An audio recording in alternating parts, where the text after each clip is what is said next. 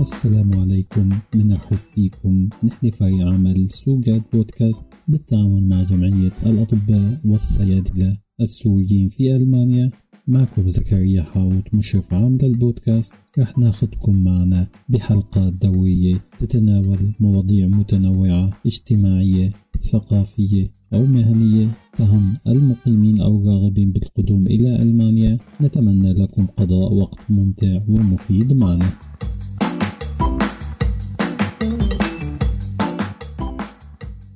تعاملنا مع الأمراض العقلية أو الذهانية إذا حبينا نسميها حسب بعض التصنيفات بتكون أسهل من التعامل أحيانا مع أمراض القلق والاكتئاب.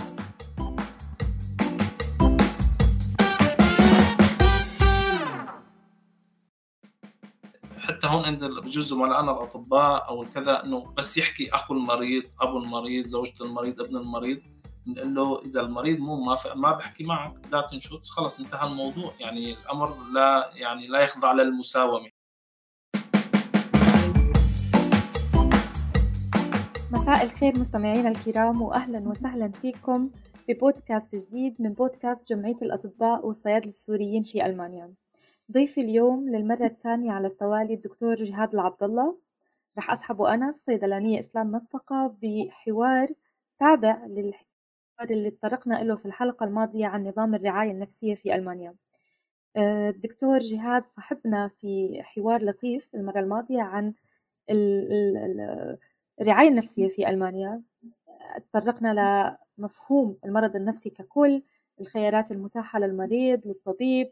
وحكى لنا الدكتور كثير معلومات شيقة بهذا الخصوص وما أسعفنا الوقت لنتطرق لباقي النقاط اللي ممكن تنذكر في هذا السياق.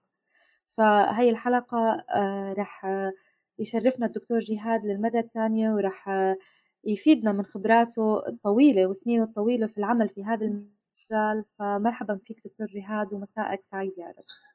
مساءكم سعيد جميعا. شكرا لك لل يعني المرة الثانية. وإن شاء الله أستطيع تقديم وجبة خفيفة آه، للضيوف يعني وأفدهم بمعلومة. أكيد أكيد. دكتور يعني ما شاء الله يعني أنت آه، السنين الطويله من خلال عملك في هذا المجال أكيد يعني عندك كثير شغلات تحكي لنا عليها ونحن يعني متشوقين لنسمع أكثر منك وحابين نبلش معك بالفرق بين الرعاية النفسية في البلدان العربية في البلدان الغربية. يعني ما يواجهه الشخص نقول العربي اللي عاش فترة من حياته في بلدان عربية ثم قدم إلى مجتمع غربي. فكيف رح يلاقي فرق في في النظام العلاجي في هدول المجتمعين؟ أوكي. طيب شكرا لسؤالك المهم يعني واللي بيطرح يعني الإضاءة على جانب بخص الفروق الثقافية وطريقة الرعاية. صراحة أنا راح أرجع لنقطة يعني أنت حكيتي عن الخبرة الطويلة أنا بعتبر حالي كل يوم بتعلم شيء جديد صراحة. ويعني كلنا بجوز يعني بس بس خاصة بهيك حالات يعني بعد 15 سنة بتحس حالك إنه اليوم عم تواجه حالة هي تحدي جديد وبدك أسلوب مختلف. يعني وخاصة قد يكون ينطبق هذا الأمر على الاختصاصات النفسية أكثر من غيرها لأنه يعني المعادلة واحد زائد واحد يساوي اثنين أو خلينا نقول يعني العلاج الموصى به هكذا. يعني حتى العلاجات الموصى بها عالميا أحيانا لا تستطيع تطبيقها على بعض الحالات. حبيت أنوه لهي النقطة. إنه يعني بنتعلم جديد بشكل دائم من خبرات الآخرين ونستفيد من بعضنا. يعني الفروق الثقافية في عدة أمور يعني آه، ممكن أطرحها في هذا السياق. يعني راح أذكر مثال بعيشه بشكل آه، يعني متكرر يعني وملموس بشكل مباشر. إنه أحيانا تتواصل معي أسر إما بالطريق الخاص أو بالطريق يعني عن طريق المشفى ما بيجي المريض نفسه. بيجي قريبه أو معرفة أو كذا إنه هذا موجود بالبيت رافض يجي منعزل مو حابب يجي على المشفى عنده أفكار غريبة حاسينه تغير بس رافض العلاج وبيقول عنه مو مريض عن نفسه يعني. ف فشو بدنا نساوي له؟ وشو بدنا نشتغل معه؟ يعني هو تعقيبا على الكلام اللي حكيناه بالمرة الماضية عمليا عمليا لا يمكن عمل شيء من الناحية خلينا نقول القانونية. طبعا أنت بترشد الشخص لطرق لحتى يجي المريض على المشفى بتحاول تقنعه بتحاول تجيبه أو بتحاول بعض الإرشادات المعينة حتى يجي المريض على المشفى. ولكن من الفروق المهمة إنه الفرق المهم اللي أنا عايشته طبعا أنا اشتغلت سنوات قصيرة بالاختصاص بسوريا. آه، فالأسلوب كان يعتمد على التالي إنه الطبيب بيروح على المريض على البيت أحيانا بيعطيه ابره بالبيت واحيانا بيتم بطريقة تعنيف جلب المريض للمشفى وأنا هذا عايشته شخصيا. بالمقابل هون بألمانيا ما بيتم هذا الأمر. فكثير الأهالي يجوا لعندي يقولوا لي هذا مريض طيب صار له مثلا ثلاثة شهور قاعد. في مرضى مثلا بيكونوا عم ياخذوا مخصصات من الدعم من الجوب سنتر أو بنقطعوا عن كل شيء بنقطعوا عن كل شيء وحالتهم المرضية وما بيسمح ما ما بيروحوا على المشفى وما بيحصلوا أي طريقة لحتى يروحوا على المشفى. حتى وال يعني أكثر من هيك إنه حتى مع تدخل الخدمات النفسية الاجتماعية ما يسمى ال SPD sozial اللي هن مخولين بزيارة المريض بالبيت. وتقييم حالته وكتابة تقرير مثلا بحالته. إذا إجوا على البيت وما لقوا خطر عليه يعني مباشر أو خطر على الآخرين يعني يعني بتحفظوا بشكل كبير جدا على إنه يجبروه على العلاج. يعني هذا ممكن الشخص يبقى عدة شهور أو سنوات ممكن يعني أنا عايشت حالي شفتها بعد ست, ست شهور لثمان شهور وكانت من قبلها كمان سنة قبلها كمان مو زاير الطبيب وحتى فقد التأمين الصحي وراح عليه موعد الإقامة وكذا.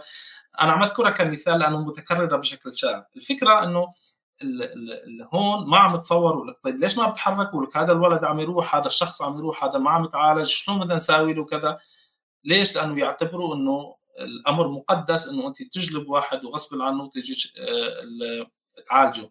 أنا بسوريا شفت ناس جابوهم من الشارع ربطوهم اخذوهم كذا آه، اخذوهم على المشفى غصب عنهم بطريقة عنيفة. قد تكون يعني في بعض الأحيان مبررة يعني بهذاك الشكل بهذاك المكان ولكن يعني هاي أحد الفروق اللي شاهدتها بشكل كبير جدا والعائلات أو الأشخاص اللي بيجوا لعنا لا يستطيعون يعني فهم ذلك أو تقبل ذلك بأي طريقة من الطرق. وعم يقول أنا يعني ماني فهمان شلون ماشي هون السيستم. أو النظام الصحي. هاي أحد النماذج اللي آه، بذكرها. طبعا في فروق أخرى ممكن الاستفاضة بها ولكن راح أذكر فرق واحد إنه إنه آه، يعني عدد الأسرة اللي موجودة بمشفى واحد مثلا بتصير يعني بجزء من مثلا من برلين يتجاوز ال 100 سرير. يعني ك ك عدد كبير جدا طبعا وعدد أي مشفى. بالمقابل إذا أنت رحتي على مدينة سورية أو يعني أنا لا أعرف إلا في دمشق مثلا أو حلب كان في أقسام نفسية يعني على دوري يعني كان فيها وعدد الأسرة لا يتجاوز عشرة أو حتى وقت أنا أجيت كان عددها قليل جدا. هون أنت عم تحكي عن منطقة صغيرة يتجاوز عدد الأسرة 80 ل 100 آه، سرير للاختصاصيين النفسيين للمرضى النفسيين بمكان واحد يعني آه، لا يتجاوز قد يكون 200 ألف آه، نسمة. دكتور يعني أنا برأيي هذا الشيء متوقع لأنه بيجي يمكن من الثقافة المجتمعية. يعني نحن لا زال عندنا الثقافة إنه إنه إنسان يكون مريض نفسي صعب. صعب هو يتقبل يعني بالمقام الأول. وصعب الأشخاص اللي حواليه يتقبلوا إنه هذا الشخص مريض نفسي. يعني لا زالت الأعراض والأمراض النفسية يتم تجاهلها في كثير من الأحيان. ويمكن الشخص اللي بيجي على المستشفى بيكون يعني بي بي نقول بالمراحل الخطيرة قد وصل لمراحل متقدمة يعني بالمرض. فأكيد هذا الشيء بيلعب دور وبيخلق هذا النوع من الاختلاف بين الثقافة العربية العربية والثقافة الغربية. تماما تماما. حتى حتى موضوع الثقافة يعني إحنا عم نحكي عن نظام صحي متكامل يعني كلامك صحيح. حتى لو إنه يعني تطلب الأمر مثلا تقديم الرعاية لكن ممكن تقديم الرعاية بهذا الشكل في مجتمع مثل المجتمع مثلا المجتمع السوري لأنه يتطلب نظام صحي متكامل وهذا غير متواجد. بالإضافة للستيغما أو الوصمة الاجتماعية الخاصة بالمرض النفسي ذكرتيها حضرتك وهذا صحيح تماما. يعني يمكن أنا تحضرني هاي الشغلة بهذا الخصوص إنه كثير بنسمع أو يتم يعني تصويره إعلاميا إنه شخص مثلا عم بيعاني من أعراض نفسية شو ما كانت آه، مصيره كما يطلق عليه باللغة العامية مستشفى المجانين يعني هم بيسموه أصلا حتى التسمية مستشفى المجانين لكن هو يعني التسمية الصحيحة مصحة للأمراض العقلية يعني الروح تمرض أحيانا الذهن يمرض فهو بالأخير مرض مثله مثل غيره. آه، لكن تصور الكثير يعني من الناس حوالين هذا الموضوع إنه الواحد إذا استشار طبيب بمرض نفسي معين فهو مصيره هو مصحة الأمراض العقلية. يمكن هذا الشيء أصلا بيخلق خوف داخلي آه، من إنه الواحد يقرأ أكثر عن هالمجال ويأخذ الخطوات الأولى ويزور الطبيب بهذا المجال. آه، تماما. هلأ هو صراحة يعني التقسيم هذا طبعا المجنون أو الجنون هو ليس مصطلح طبي وليس موجود في الأدبيات الطبية أو في العلاجات الهي ما هو موجود ولكن هو المقصود فيه اللي هو يعني بالخاصة هون المرض العقلي والمقصود فيه أكثر هو يعني الاضطرابات الذهانيه التي يفقد فيها الشخص البصيرة ويصير عنده اضطرابات متقدمة بالتفكير فهذا هو يطلق عليه يعني بين قوسين آه، بالمصطلح الشعبي المجنون. هو أغلبه بيكون حالات الفصام مثلا أو حالات الهوس. آه، بغض النظر عن يعني مصطلح الجنون الشعبي الشائع بطريقة أخرى. آه، فهدول صراحة هدول النسبة الأقل من الأمراض. يعني هي الأمراض الأشياء يعني ضمن الأمراض النفسية اللي إحنا بنشوفها والمتواجدة والشائعة يعني نسبة الأمراض العقلية هي الأقل. وصراحة حتى أكون صريح معك إنه تعاملنا مع الأمراض العقلية أو الذهانيه إذا حبينا نسميها حسب بعض التصنيفات بتكون أسهل من التعامل أحيانا مع أمراض القلق والاكتئاب. أنا عم أحكي لك كطبيب آه، بيكون تعاون بالخارج يعني بس يخرج من فترة الذهان أو يخف الأعراض نوعا ما على المدى الطويل بيكون آه، متعاون بيجي بيكون حباب ألطف من الهي أنا شفتهم هيك شخصيا. مرضى القلق والهلع والتوتر واحيانا الاكتئاب المترافق بأعراض قلق بيكون يعني تعب حاله كثير وتعب اللي حواليه وتعب الطبيب. إذا يعني حبينا هيك نلخص الفكرة بشكل مبسط. فال, فال يعني فهدول حبيت أفرقهم بين ال بصيغه الأمراض الموجودة اللي عم نتعامل معها يوميا.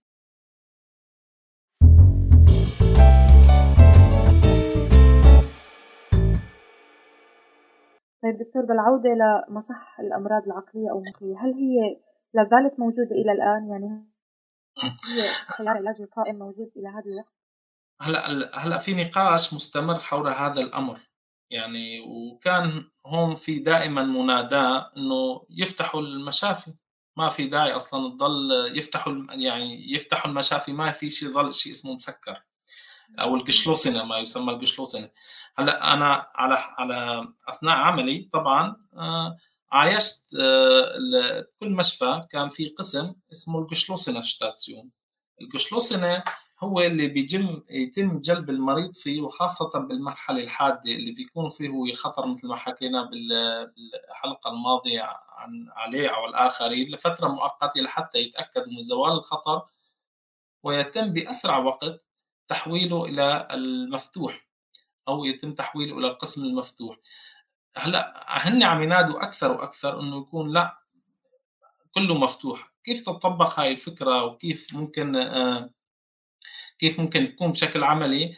يعني ماني ماني بالوقت الحاضر على اطلاع على آه الأحدث الهي ولكن المقصود إنه حرية الشخص ويكون على هو على يعني يعني على دراية بكل أمر وله حرية الدخول والخروج. إمتى ما بده هذا يعتبر مقدس لذلك ينادوا بهذا الأمر. بس حبيت أشير لنقطة هون دكتورة اسلام في شيء اسمه آه، تخصصي أكثر هو اسمه الفورنزيك بسيكياتري. الفورنزيك هو مثل الشرعي أو القضائي. يتخصص بجزء من الحالات بجزء من الحالات وهو جزء بسيط. الحالات التي تترافق بعنف شديد أو أو خلينا نقول آه، بجرائم حصلت لسبب أو لآخر مرتبطة بأمراض نفسية أو ممكن تكون غير مرتبطة. يعني هذا يترك التشخيص للمشفى. ففي في يسمى الفورنزيك بسيشياتري هدول بيتم ادخال هدول الأشخاص لهم بيتم دراستهم على فترة طويلة. إذا شافوا إنه هن بالفعل ممكن يشكلوا مخاطر فيبقى هذا المشفى مغلق. وهذا مشفى يشبه السجن ولكن هو قليل ويعني آه، يتخصص بفئة معينة آه، من المرضى. هذا مشفى مستقل وخاص. مختلف عن الشيء اللي حكيناه بالبداية عن الجوشلوسون شتاتسيون الشتاتسيون المغلق الذي ينادوا إنه خلص بلا هالشتاتسيون وخلي كل المرضى يعني يتعالجوا بشكل حر إذا صح التعبير. نعم. وأنا برأيي يمكن هذا بيشجع أصلا المرضى لأنه ياخذوا خطوة باتجاه العلاج يعني يروحوا عند الطبيب ويطلبوا العلاج لأنه إذا كان مصيرهم هو مستشفى مغلق يعني شبه سجن فأكيد رح يصير عندهم تخوف وتحفظ عن تماما. هو صراحة صراحة هاي النقطه مهمة جدا أنت اللي شرحتيها. بنواجهها أثناء إنه وقت نقول للمريض إنه أنت بدك تروح على المشفى فدائما بيطرح هذا السؤال. أنا وين بدي أروح؟ هنيك كلهم هيك كلهم آه، آه، يستخدم كلمة مثلا مجانين إذا استخدمنا إذا يعني كان المريض مثلا عربي يستخدم هاي الكلمة. ف فهو عنده تخوف شديد. فبيتم شرح الأمر بعدة أمور. هلأ في في في أقسام مغلقة ولكن هناك أقسام مفتوحة. يعني لا يتم وضع المرضى يعني بشدات حسب الشدة المرضية الموجود فيها. هلأ في أقسام للاكتئاب الأمراض الوجدانية والاكتئاب وفي أقسام لأمراض القلق تكون المجموعة متجانسة. في أقسام خاصة بالأمراض الذهانية الشافية اللي اجت لشيء معين وفي القسم المغلق. فيتم عادة يعني قدر الإمكان حسب خبرتي إنه وضع المرضى بشكل يتناسب مع الحالة المرضية تبعه وطبعا بالكاباسيتيت الموجودة يعني بالمشفى قد يكون يعني يحصل خلط لبعض الأمور وخاصة باليوم الأول أو الثاني من الدخول وخاصة بدخلوا بشكل إسعافي. إنه يعني لا يتم فرزهم بشكل مناسب فبيخلق فكرة إنه أنا بدي أروح أنام عند هدول أو كذا أو عند المرضى اللي حالتهم شديدة ويتم تدارك هذا الأمر لاحقا. المرضى اللي بينقبلوا بشكل سلكتيف يعني خلينا نقول بشكل يعني على موعد آه، معين يعني بتوقع ما يواجهوا هيك أمر بيكون الدخول أسلس وأسهل آه، وطبعا في في نقاشات طبعا حول إنه مريض بغرفه وحدة مع مجموعة مرضى يعني والأهداف العلاجية الموجودة بالقسم أو بال Station وما شابه فكل هاي الأمور تتداخل مع بعضها بس حبيت أشير إنه ال Aufklärung والشرح للمريض قبل الدخول للمشفى يخفف بشكل كبير من المخاوف ويحسن يعني الإنذار والعلاج وما شابه. تمام. طيب دكتور أنت شو نصيحتك نقول للمجتمع اللي عم يسمعنا بشكل عام وللفئة المحيطة أو الأشخاص المقربين المحيطين بهذا الشخص آه، في حال كلا الطرفين لاحظ وجود علامات تدل على مرض نفسي معين. كيف الشخص نفسه بيقدر يتقبل هاي العلامات وما يهرب منها؟ يواجهها بعقلانية بموضوعية؟ وياخذ الخطوة الأولى ويقتنع بأهمية العلاج عن الدكتور نفسه. وكيف الأهل المحيطين فيه ممكن يشجعوه على هاي الخطوة وياخذوا بإيده ليتخطى الإنسان هاي المرحلة بأقل الأخطار النفسية سواء عليه أو على المجتمع اللي عايش فيه. آه، طبعا شكرا لسؤالك المهم.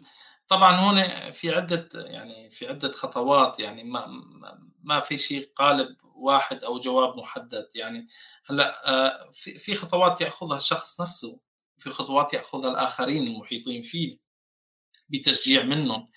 آه، في مرضى ممكن يراجعوا هاي بسبب آه، نصيحة مدرسة أو واحد بالعمل. يعني مو ضروري يكون دائما المحيطين.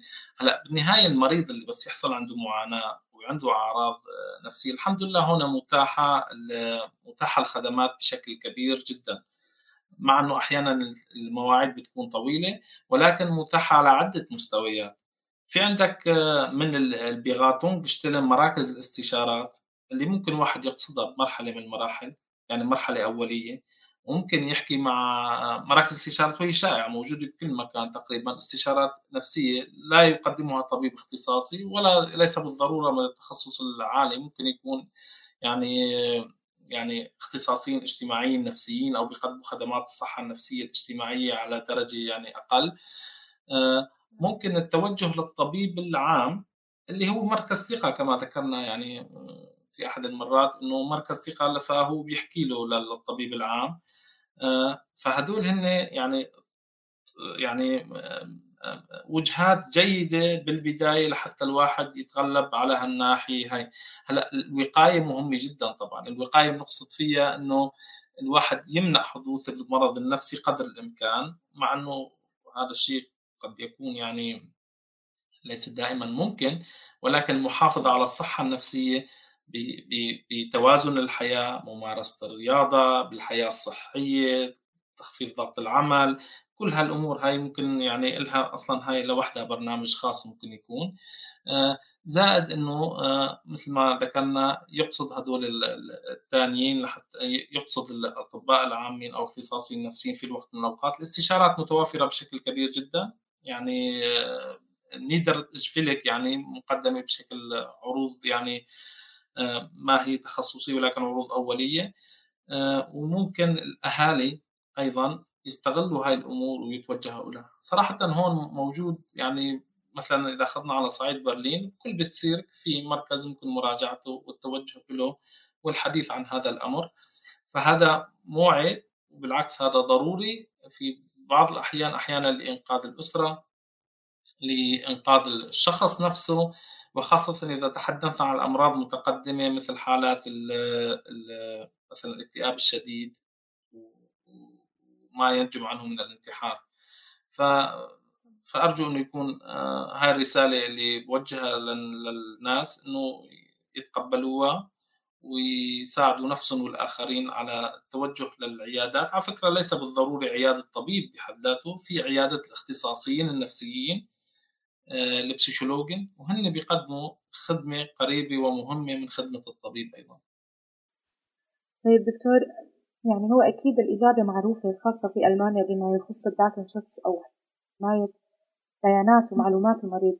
أه، لكن مع ذلك إذا بتحكي لنا أكثر إنه وطمن المستمعين إنه قصة المريض نفسها والأعراض النفسية اللي عم تحصل معه بتكون يعني محفوظة ما حدا بيطلع عليها إلا الطبيب المعالج. ويعني هذا كلياته يمكن يشجع أصلا إنه المريض يروح للدكتور لأنه بيعرف إنه هي رح تكون مثل حوار سري بينه وبين الطبيب فقط يعرف عن الموضوع. شكرا لك للسؤال صراحة. آه، الطبيب وقت يقعد مع المريض بجزء من أول جلسة بيكتشف مدى قلق المريض من هذه الناحية وخاصة عند توجيه بعض الأسئلة إحنا بنسميها بسيشو سوسيالا انامنيزي أو سوسيالا انامنيزي إنه منين أنت وشو عايشت وشو عشت سابقا؟ فهون بيقول هو آه، فأنت بتجس إنه هذا الشخص خايف وقديش ما خاف بيسأل عن المعلومات. في منهم بيسألوا بشكل مباشر وفي منهم ممكن ينتظروا أو أو أنت تشرح لهم يعني.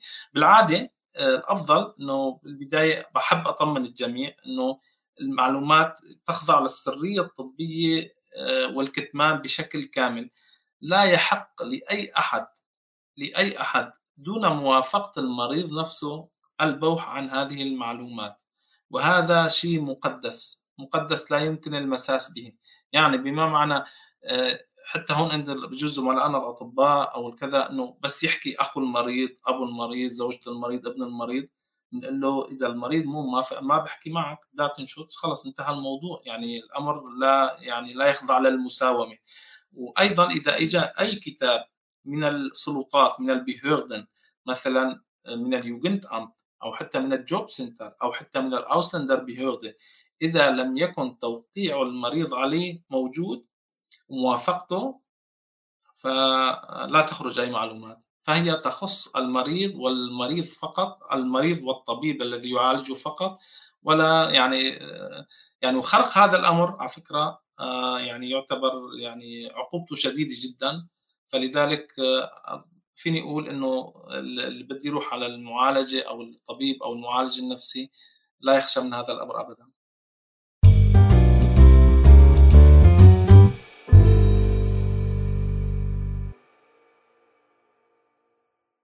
طيب بهذا بهذا السياق كثير بنسمع إنه أنا خايف أروح عند الطبيب النفسي اولا خوفا من قصة الداتن شوتس لأنه أصلا يعني بنقول لب الحوار مع الطبيب النفسي أو أو مع المعالج النفسيه هو البوح وسرد القصة وسرد الأعراض. فهذا يعني بنقول الكلام والمعلومات الشخصية وال والأمور الحياتية فهي بتبين بشكل واضح ب ب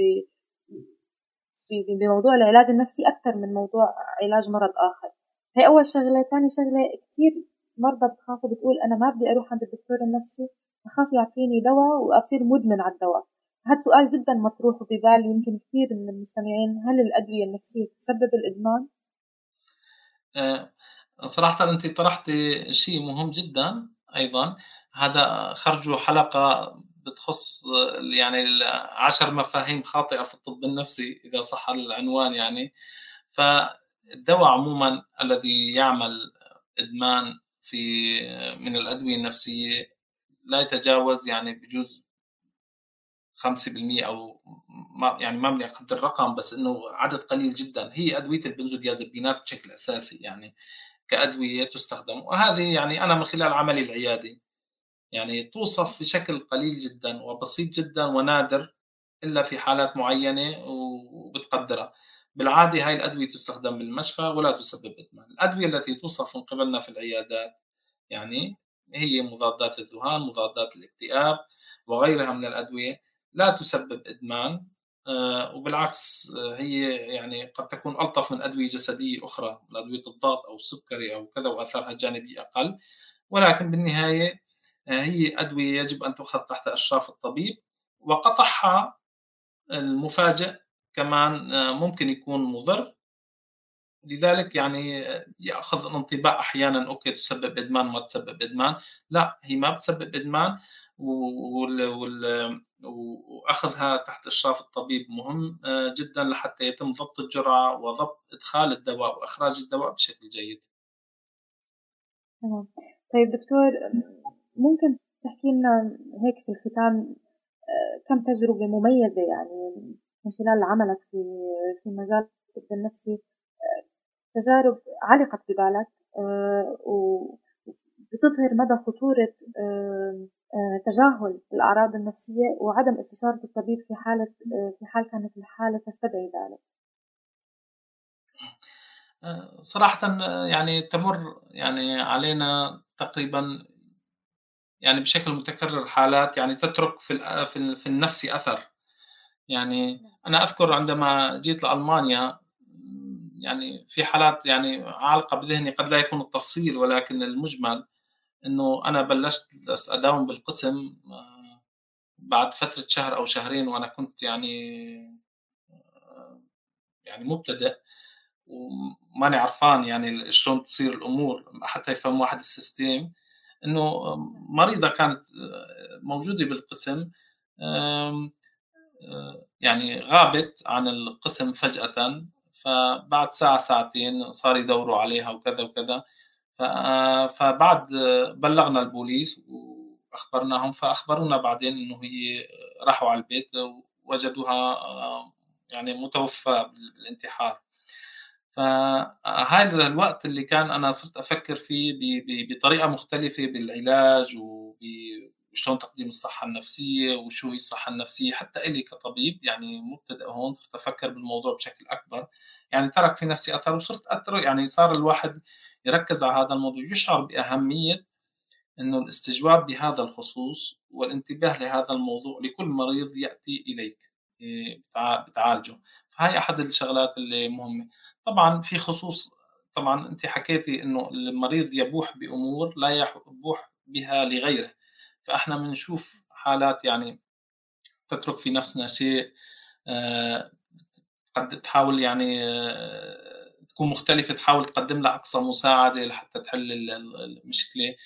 في حالات للأسف مثلا يعني تنتهي بالطلاق لسبب نفسي لسوء فهم الحالة. يعني مثلا كان ممكن حلها بطريقة مختلفة هاي بتترك نفسي أثر أحيانا أنه ممكن لو في يعني فهم للحالة بشكل أفضل ممكن إدراكها. في بعض المفاهيم الاجتماعية ممكن يعني ما أستطيع الدخول في في تفصيلها حاليا. تتطلب بالفعل التوعية ونشر وعي واهتمام لحتى أنه واحد يحكي عليها مقام آخر بشكل أكبر بهذا الخصوص. جميل جدا دكتور. شكرا شكرا لكل النصائح اللي قدمت لنا إياها التجارب اللي شاركتنا فيها ولتسليط الضوء على هذا الموضوع يعني سعدنا جدا بالحديث معك وباستضافتك في الحلقتين وبنتشكرك لوقتك ونتمنى نستضيفك في المرات القادمة لنحكي أكثر عن هالموضوع. آه، شكرا لك مرة ثانية و... نعم شكرا لك دكتورة أسلام وأنا سعيد باللقاء معك ومع الفريق. وشكرا للبرنامج اللي عملته يعني مميز أكيد وراح يكون له يعني بين يعني المستمعين خلينا نقول هون. المستمعين يعني اهتمام وخصوصية وبتمنى إنه هاي الفكرة تنتشر بشكل أكبر ونستطيع يعني بحلقات أخرى نقدم نوعية يعني مادة أخرى آه، تساعد آه، يعني الجالية وتقدم معلومة إضافية. شكرا لكم ومساء الخير. ونتمنى أنكم تكونوا استمتعتوا معنا بالحديث مع الدكتور جهاد واستفدتوا منه ومن خبراته وإن شاء الله نلتقي في حديث آخر. كان معكم في الإخراج الصوتي انتصار لحام وفي الإشراف العام زكريا حاو للمساهمة في إعداد الحلقات أو المشاركة كمحاور أو ضيف يمكنكم التواصل معنا عبر صفحتنا على الفيسبوك.